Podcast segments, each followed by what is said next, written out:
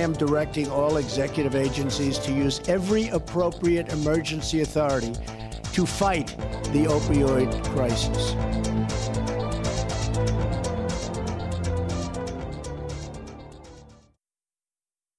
Hi, I'm Lucy. I'm 16 and I live in the small town of Whitefield, New Hampshire. I dare you to find it on a map. You won't. For a teen, there's not much to do up here. Combined with the veil of the White Mountains, it can make one feel pretty isolated. It doesn't help that adults don't seem to understand us and our problems. Despite their desperate efforts to understand and reach youth with lessons, scolding, and posters, we often find ourselves blocking it out. No offense, but we typically just look over those posters and not care. Often the people aren't real, the stories are fabricated and stereotypical, and, well, they're heartless. I know they have good intentions, but how can adults really help us fix the problem without hearing our side and knowing what we go through? There's a whole nother world we don't get the chance to talk about. One that, despite their best efforts, adults don't know of. One that you won't find on the school issued posters. In this podcast, we escape the isolation of the White Mountains and tell you what we really go through as youth in today's society. The following stories are true. Be warned, some may be graphic, some may be sad. But one thing that they all have in common is the fact that these stories of teen hardships aren't anything rare. I think I can speak for all of us when I say we crave change. But before we can change, we need a spark. You're listening to The Spark, a North Country Charter Academy student project.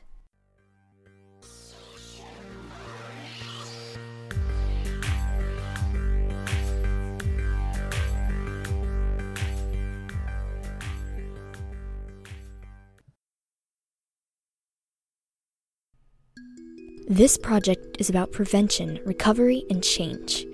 In it, I will cover various topics on and relating to drug use.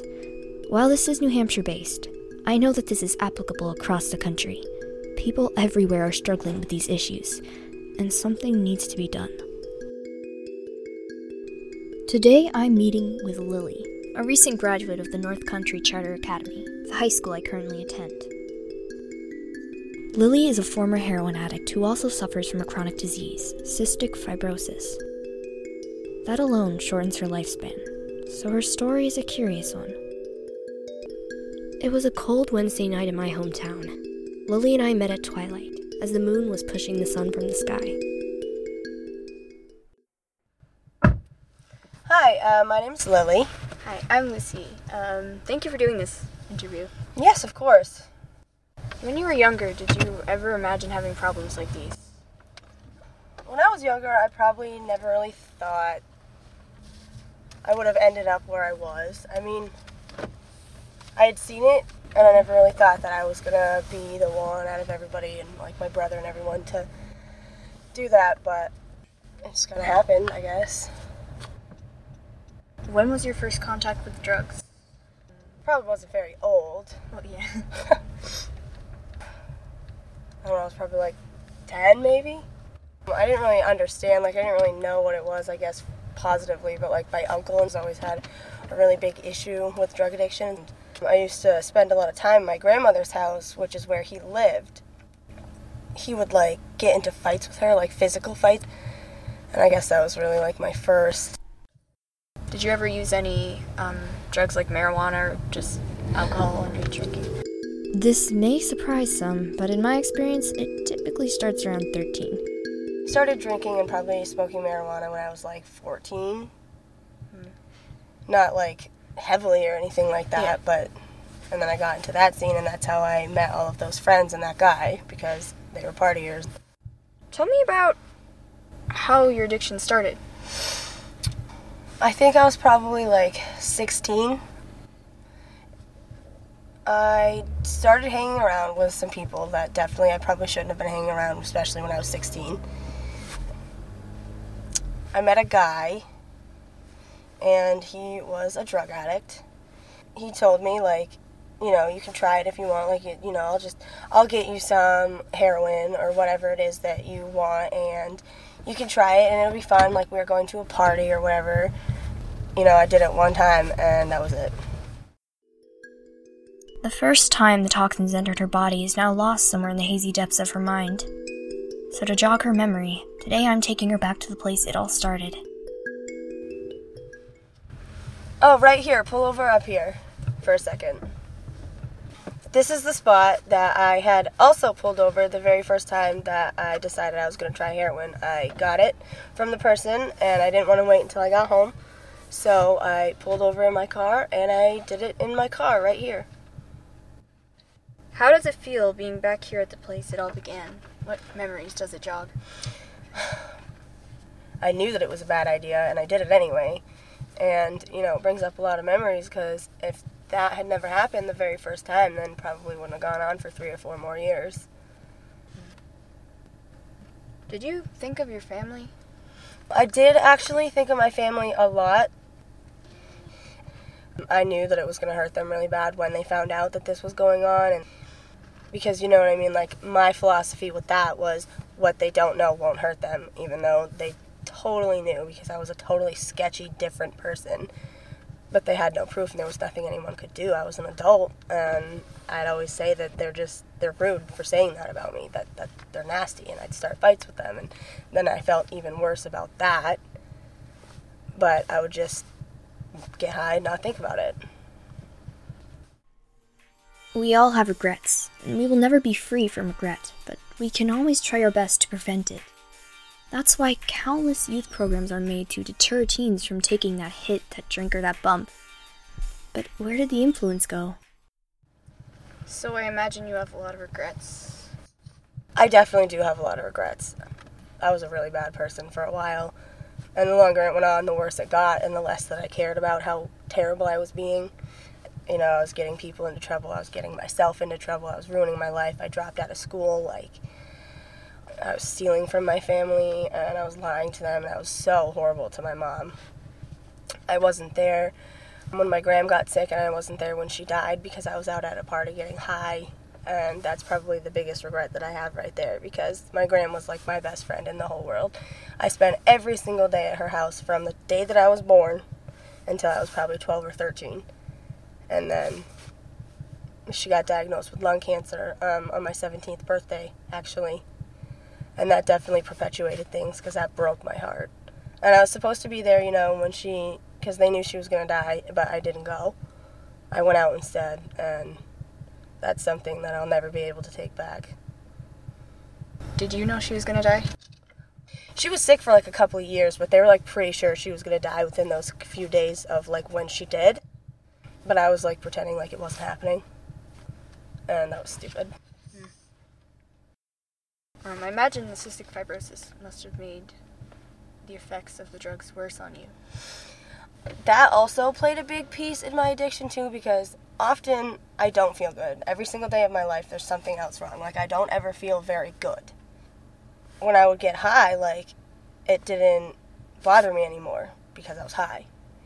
I just kept doing it and doing it, and it would help me stop coughing because opiates slow your, you know, heart rate and your respirations and stuff like that. And it just completely like destroyed my body. My organs weren't working properly. My lungs weren't working right because I just hadn't been breathing right for a few hours. It was definitely very hard on my body. Mm-hmm. Would you say the drugs were a coping mechanism for you? They definitely were. It made me feel better and it helped and all that. Definitely, definitely was.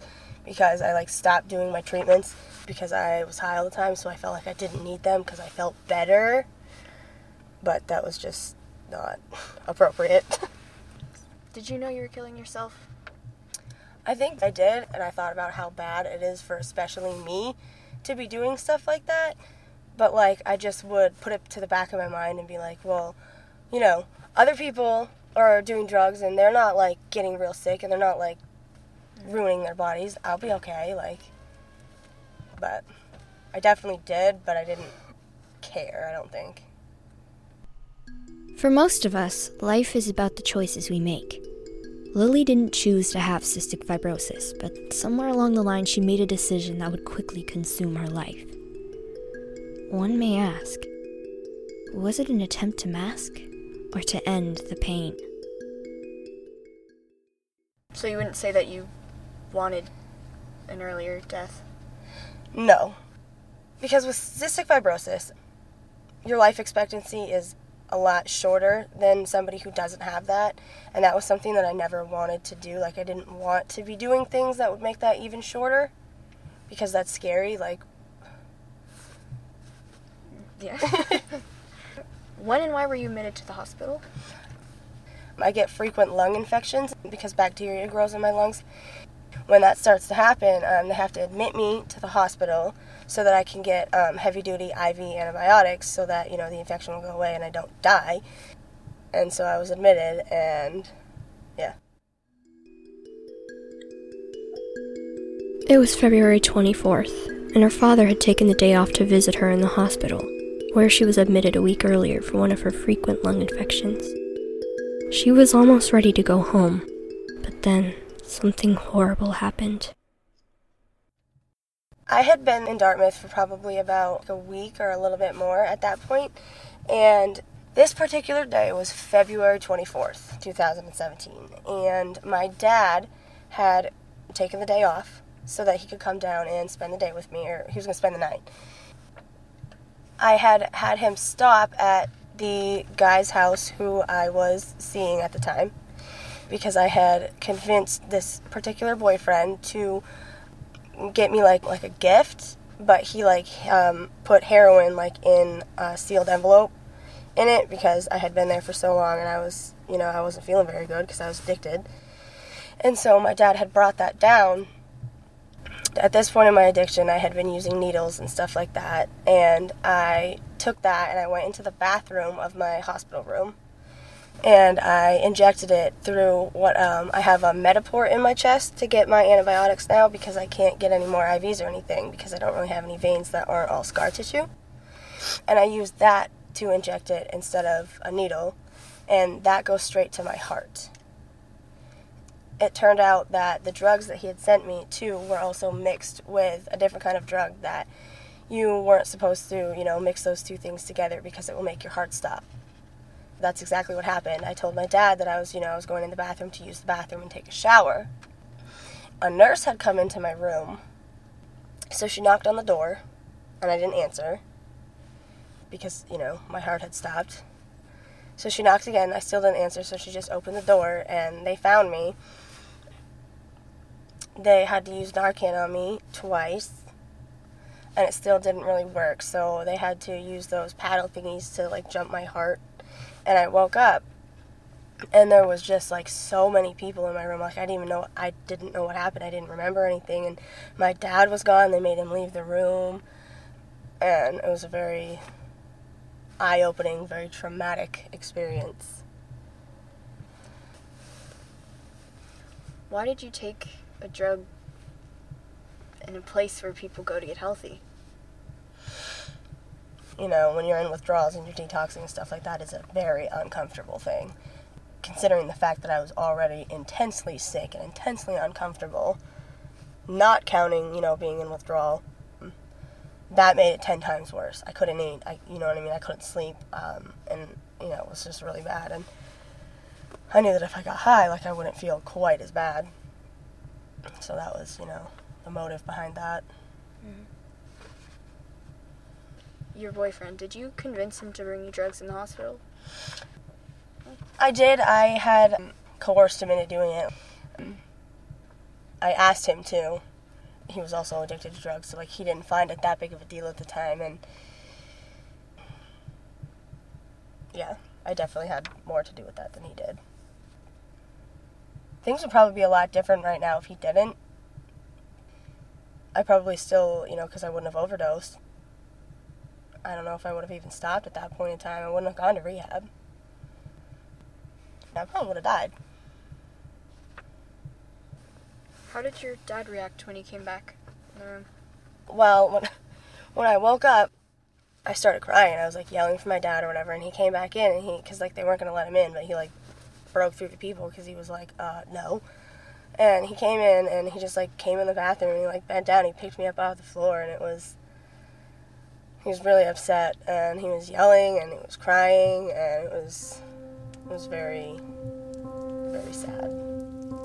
Perhaps it was the look in her dad's eyes, or maybe the fear her death had instilled in her. but something told her she needed to change. I imagine you didn't just stay at the hospital another week or something. You After that, I had to spend the night in the uh, intensive care unit just to make sure, especially because of my body too, that you know what I mean. Everything was still working okay after that and stuff. At that point, they felt that I was healthy enough to be discharged, but they were going to send me home or whatever, and I was going to decide from home what I wanted to do, if I wanted to go to rehab or whatever, but I didn't feel comfortable leaving and going home. So the very next day, I went to a rehab in Effingham, New Hampshire, and I spent about 30 to 40 days there. That was definitely something that was very important that I needed to do for myself. I made the decision all on my own. Nobody influenced me, nobody asked me to go. I just decided that it was time and I needed to go, so I went. And then after that, I still didn't feel comfortable going home, so I moved to Portland, Maine for about three months to a sober living home. That was a really good experience too. It was hard because that's the first time I'd ever lived away from my family. And it's like a little difficult too with like my CF because I don't really know. Like at that point, I still didn't really know how to manage any of it, like insurance and doctor's appointments and stuff like that. But it was definitely something that was very important to me. It helped me grow up a lot, and it also helped me to see, you know, the error in my ways of all the stuff that I'd been doing the past few years. is there anything in particular that really stands out to you about your experience in the, in rehab? The difficult part I think was being away from my family the most to me because I'm a very family oriented person. You could only make two phone calls a week, and each of them were only allowed to be 10 minutes long. Parents could only come visit you on Sundays for three hours. And this particular rehab was three hours away, so that didn't always work out. The way that it worked in that rehab, they really got under the surface of like what actually was going on with you why you started doing drugs and like why you kept doing drugs. And it was very emotional and that was very hard because I also am somebody who likes to push back my emotions because there's a lot of them, a lot of them that come along with CF. It's hard and it's scary. And they made me look at things and think about a lot of things that I didn't want to and that I had just been completely avoiding for like a really long time. And that's that was really hard. And that stood out to me a lot though because it was something that I needed to do. I just didn't want to but I needed to grow up and swallow my pride and actually do it. And once I finally did it, things changed a lot. If you could go back and tell yourself something on the day you first took heroin, what would you say? And do you think it would work? I think that if I could have gone back in time right now to 16 year old Lily and told her, you know, exactly what I knew and exactly what I was going to go through and stuff like that, I I probably honestly would have been like, well, I just won't get addicted to it then. Like, I can do it this one time, it's not even a big deal. And probably still would have done it. And it probably would not have changed the outcome because that's a stupid statement. That's what I always used to tell everybody too. I'm not addicted to it, I just like to do it for fun sometimes. Biggest lie I think I've probably ever told. I don't think it would have helped that much. I was I was pretty rude. And uh, when somebody would tell me not to do something, I certainly 100% did it. Thank you for being so brave and honest with us tonight. My story looks a little bit different than you know other people's stories, of course, because of my CF and you know all of that. But um, I think it's really important for people to learn and know what the face of addiction actually looks like and sounds like, not the way that the posters explain it, because it's a very different looking thing than a poster just telling you drugs are bad, don't do them. There's reasons why people need to know that. So it's definitely my pleasure. I do hope that your story helps someone out there. I do too, definitely.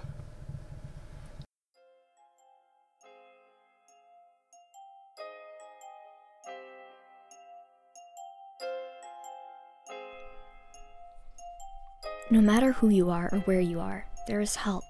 If you are an individual who needs help locally, you can call 603 444 1300 between 9 a.m. and 5 p.m. and speak to someone who is in recovery and has been where you are. The New Hampshire Crisis Line is 603 844 4357, and the national hotline is 888 487 4889. Your call is confidential. In an emergency, please call 911. Don't hesitate. There are people who want to help waiting for your call. If you are a family member, friend, or know someone who needs help or information, you can also use these numbers. Again, the local numbers are 603 444 1300 to speak to someone who is in recovery. The New Hampshire Crisis Line is 603 844 4357. The national hotline is 888 487 4889.